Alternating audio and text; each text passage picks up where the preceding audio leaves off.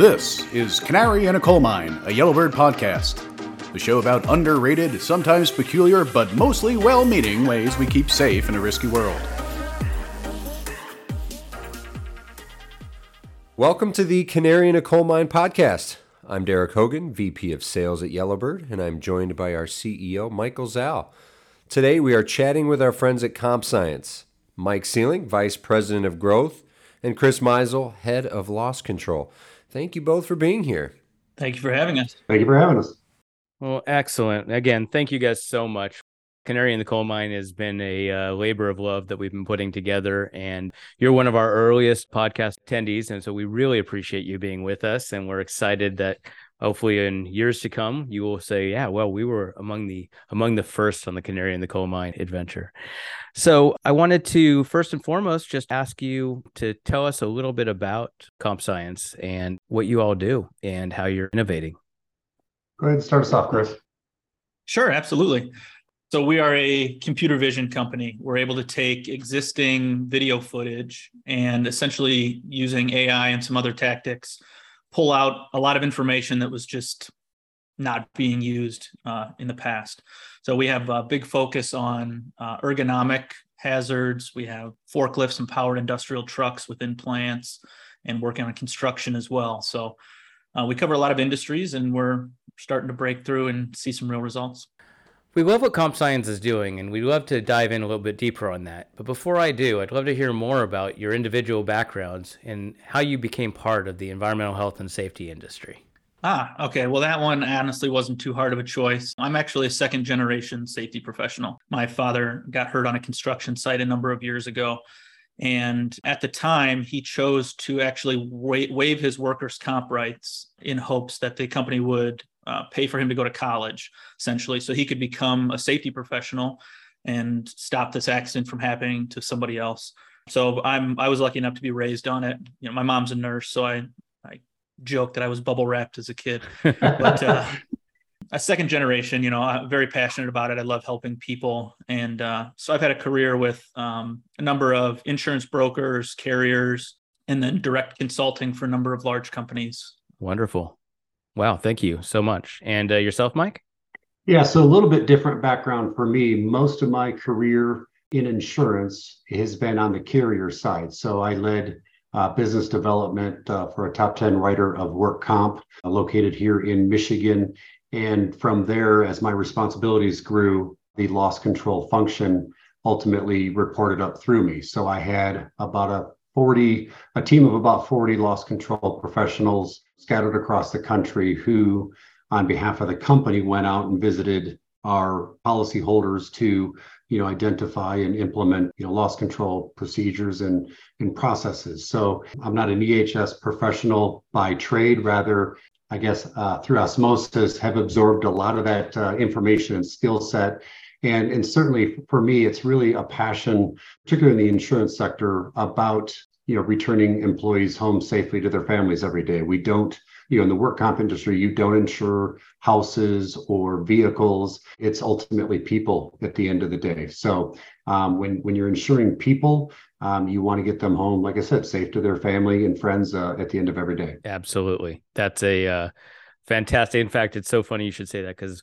when we started the company at yellowbird we actually had a that was one of our key mission statements is uh, what we do is get people home safely to their families every day. It's so, so interesting and and it's so pertinent.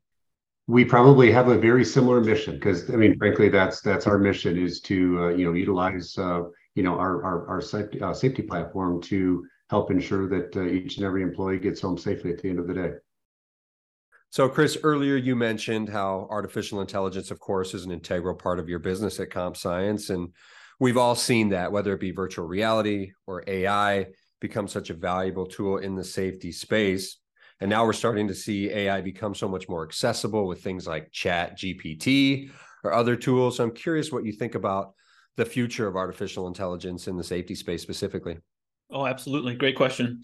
Uh, you mentioned AI and chats. I mean, just the seemingly basic functions we can use them for are really groundbreaking. You know, you've got um, lawyer programs that can comb through you know old cases and come up with pretty relevant information um, these are these are examples of ai we're using AI on our side to essentially comb through a lot of data, right?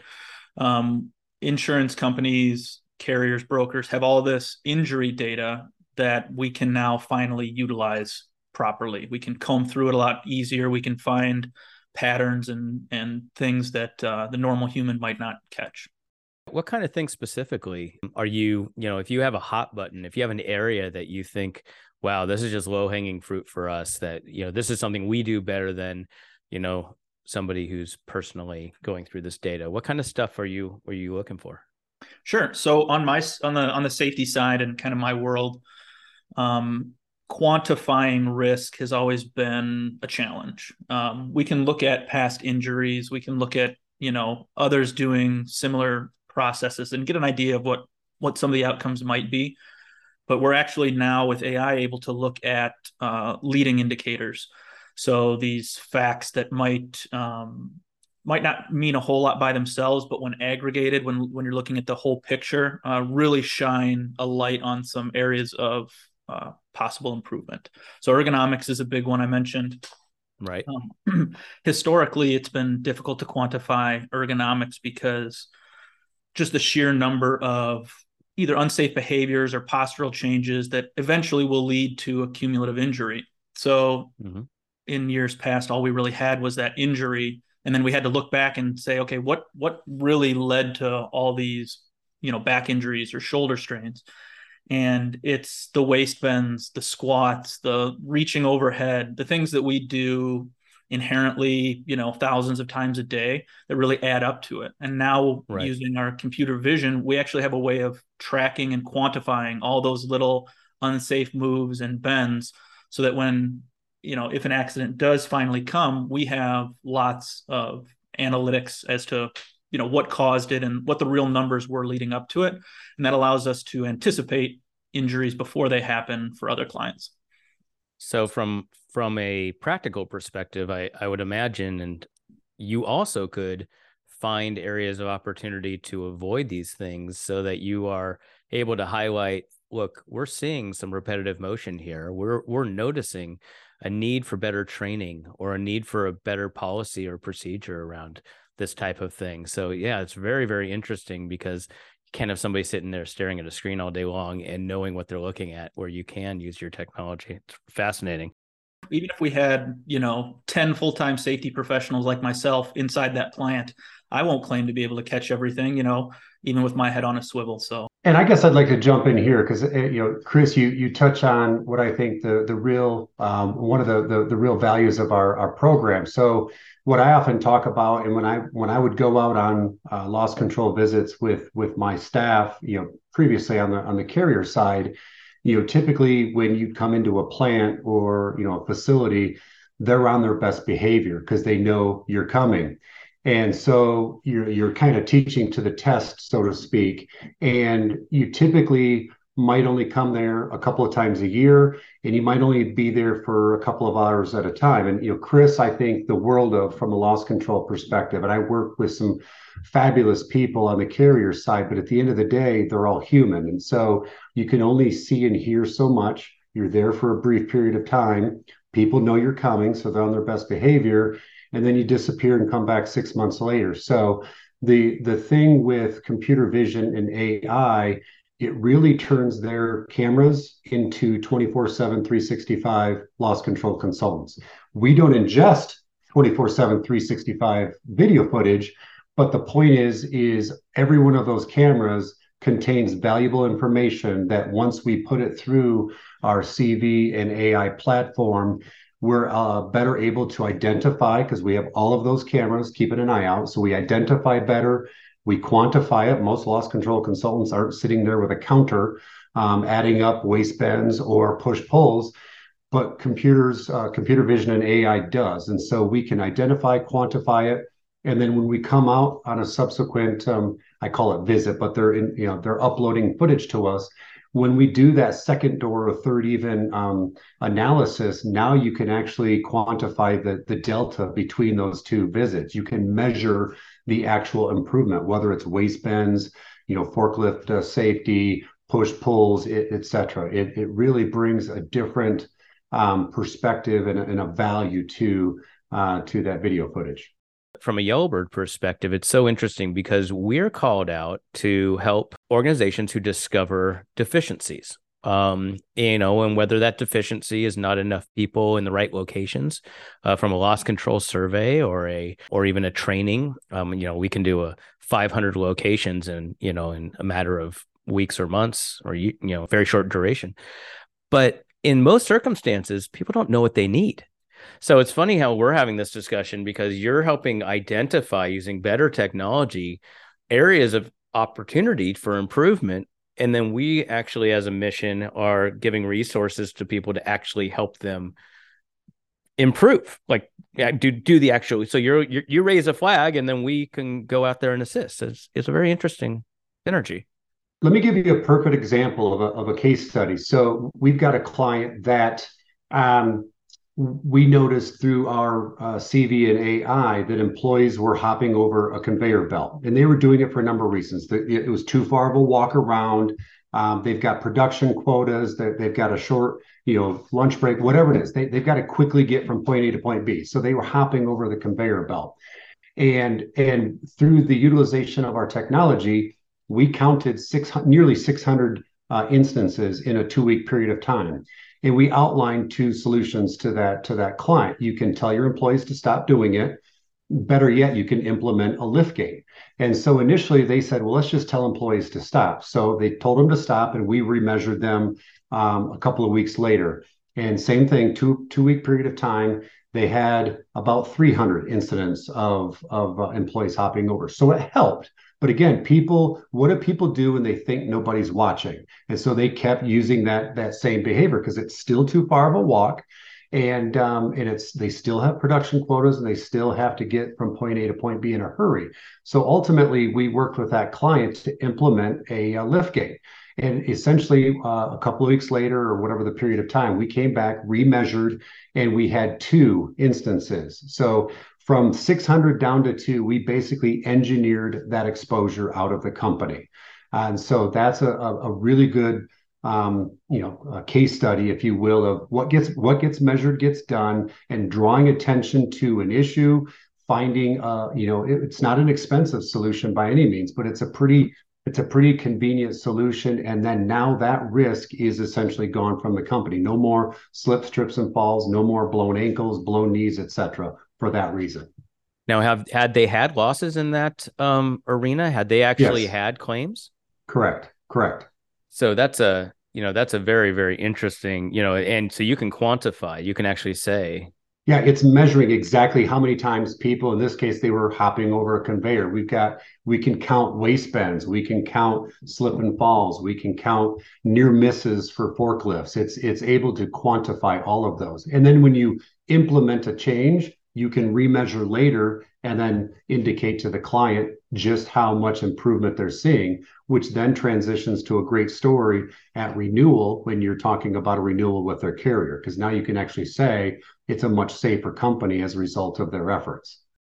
A very cool example and a good segue to my next question, uh, Michael Seling. So, aside from risk management or, or risk mitigation, how else does your tech enable safety leaders to to be more impactful or be more efficient to ultimately get their people home safely? So, a lot of companies know they have exposure. They know because of prior losses um, that there is inherent exposure in what they do.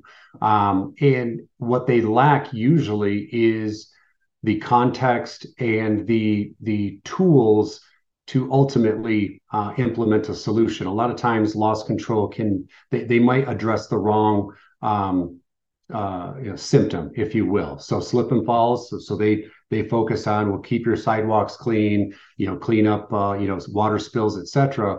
When in fact somebody's slip and fall is a result of the conveyor belt that I uh, mentioned earlier. So through the utilization of, of video footage, applying CV and AI, you ultimately get to the root cause of the issue or issues and then you can tackle them based on the severity. So um, you you then utilize that video information. So ultimately, again, a human can't sit there and pour through hundreds or thousands of hours of footage, but computers can.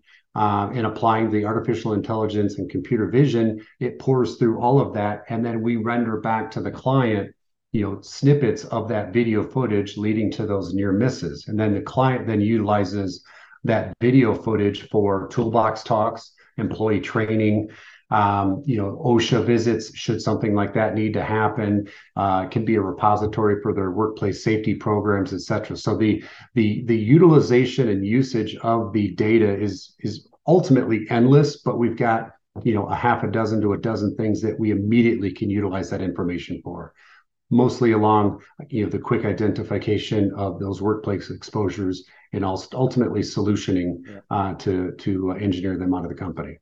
It just uh, occurs to me that in this discussion that you're it's so and of course you know this this is your business and this is why you've created such a, a, a great uh, solution with with comp science. But it occurs to me that when you do go to the doctor and somebody says how did you get this injury there's a lot of factors that go into that. And mm-hmm. there's the repercussions of the response. There's the you know I know I wasn't supposed to be jumping over the uh, the conveyor belt, and so I'm just going to say I slipped on something, or um, you know something, or or just it's it's human nature not want to have a punitive reaction um, from that perspective, and so you can understand why the company and the insurer who's going to end up fo- footing the bill would not necessarily uh, get the all the data they need in order to you know make sure that that they're being covered properly. Right. And, and look too, remember that in most cases, the the the data that's at your fingertips in the traditional loss control world is the historical loss runs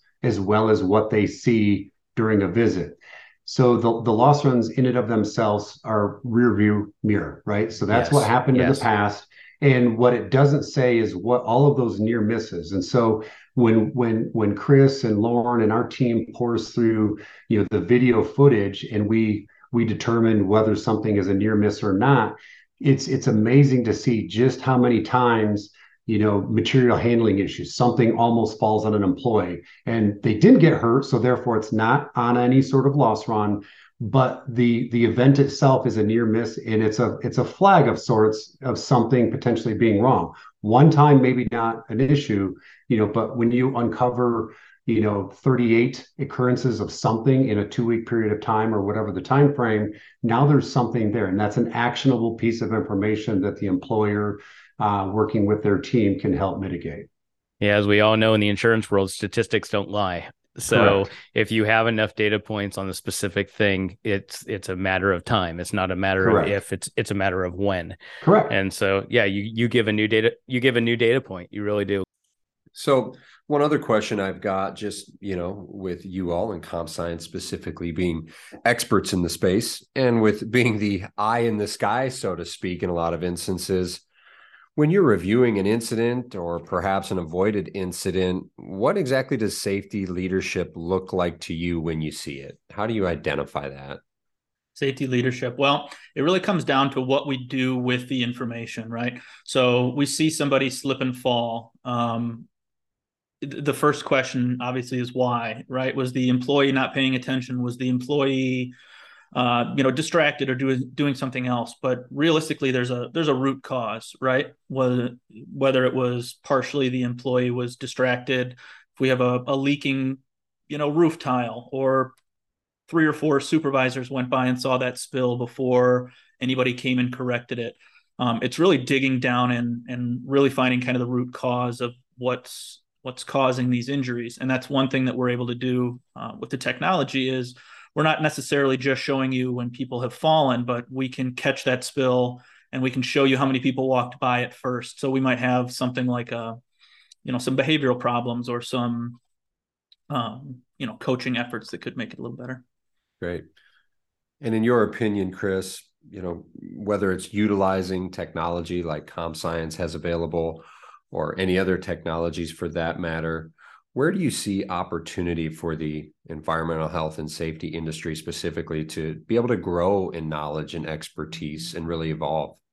Yeah, absolutely. Um, so one of the hardest challenges, you know, being in on the EHS side is, you know, I know how people can get hurt. I've I've been through the training. I know what can cause it. It's it's really about making a strong presentation to others at a company as to just how valuable that information is, how how much of an impact we can make with that information. It really comes down to you know how you're using it. Very interesting. I actually um, come. I agree. It's uh, you know, I imagine, and this is something that you may or may not um, want to speak to, but I imagine one of the f- obvious questions that people are going to have when you're being implemented is, you know, the eye in the sky or the, you know, the big brother concern that people have of people are watching me and what does that mean um, what does that mean to me as a employee and what does that mean to me as leadership from that perspective so how do you mm-hmm. respond mm-hmm. to that like how what is your because I, mean, I, imagine you hear it i i you know as a business owner myself you know i yeah. you always think about your own liability as well as the liability and, and risk for your for your employees yeah so uh, you know i'd be honest if somebody came to where i was at and started putting up cameras you know it might make me a little uncomfortable as well um, the great thing is we're using pre-existing camera systems. So these are systems that are already in place. They're already recording. Employees already know that they're there. Um, what we're essentially just doing is where you might be using that video footage for uh, security, say. Um, maybe after two weeks, that video footage just gets erased because no product went missing or whatever whatever the the use case might be. Right. What we're essentially doing is, hey, before you delete that, we're going to wring out some extra information, you know, all the waist bends, all the near misses, the forklift collisions, and we're actually going to use that data before it gets deleted. So, from the perspective of an, of an employee on site, they, you know, whether they even know that there's been a process change is kind of dependent on what the the company has told them because we're not we're not going out and adding anything extra. Mike mentioned, you know, with ergonomics at least, how difficult it would be to try and capture all that visually. Well, that's what I've been trying to do the last 15 years of my career, right? Yes. If I had an ergonomic, if I had an ergonomic issue, I'm the guy out there setting up a camera, taking notes and watching you all day because that's the only way I can get that information. There's things like um, what, what's referred to as the Hawthorne effect or the observer kind of paradox. If I know I'm being watched, I'm gonna, you know, my tie's a little straighter and oh, yeah. I'm a little you know acting a little bit better and we're able to circumvent some of that with uh, the fact that they're pre-existing cameras. It's amazing how good of a driver i am when a police officer's behind me. It's incredible. Right exactly. I'll add on a couple things too uh, to, to what kris said which is you know we're not utilizing any cameras that are aimed at um, you know any sensitive areas. So it's public spaces only. There's obviously no no personal identifiable information uh, gathered throughout this. Um, during the the process we are redacting or at least anonymizing the video footage. So so you're not pointing out specific people. Um, during the the upload uh, phase it's all encrypted. 32-bit uh, encryption. We use aws servers so we've got you know everything that a that a cyber professional would want you to have in place, and then some. We have all that, and then like I said, you add to it the fact that we're not collecting any of that personal identifiable information. Um, we're up on all of the uh, uh, state-specific rules and guidelines around that uh, area. So uh, ultimately, and then we we really do leave the choice to to the insurer, to the to the client on you know if there's certain cameras that might have um, you know sensitive data maybe it's confidential data or a process they don't then, then don't send us that footage. You only we only get what you give us. And so at the end of the day they have the ultimate control. And then once we're done uh, i love the term kris you know bringing out that data they have a choice. They can keep it because we do have an online app that they, uh, utilizes a dashboard of sense. At the end of the day if they want their data deleted we can ultimately delete it. It gets the, deleted then from our uh, app for them, but they ultimately have the choice at the end of the day whether to retain or delete that data, and we follow their we follow their request. Very very interesting. That's a that's a very good response to something that I imagine is is what sits in the back of most people's heads. I mean, we know from an insurance perspective, the carriers um, you know, a, a loss avoided is a is a earnings met, and the if they are able to reduce their loss um, their losses, then they're going to be able to pass on those that value to their clients, but they're also going to be able to improve on their um, profitability as a company. But there's always the other side of that, which is how much do I want to uh, how much do I want to provide as an as the insured to my carriers? And what does that mean? So the ability to anonymize and the ability to um, get to the crux of the issue is amazing. Again thank you to everyone out there for listening. Until next time this has been the canary in a coal mine podcast with yellowbird. This has been canary in a coal mine a yellowbird podcast. Tune in next time to hear insights from Yellowbird pros specializing in EHS and risk management on how data science can support health and safety in the workplace.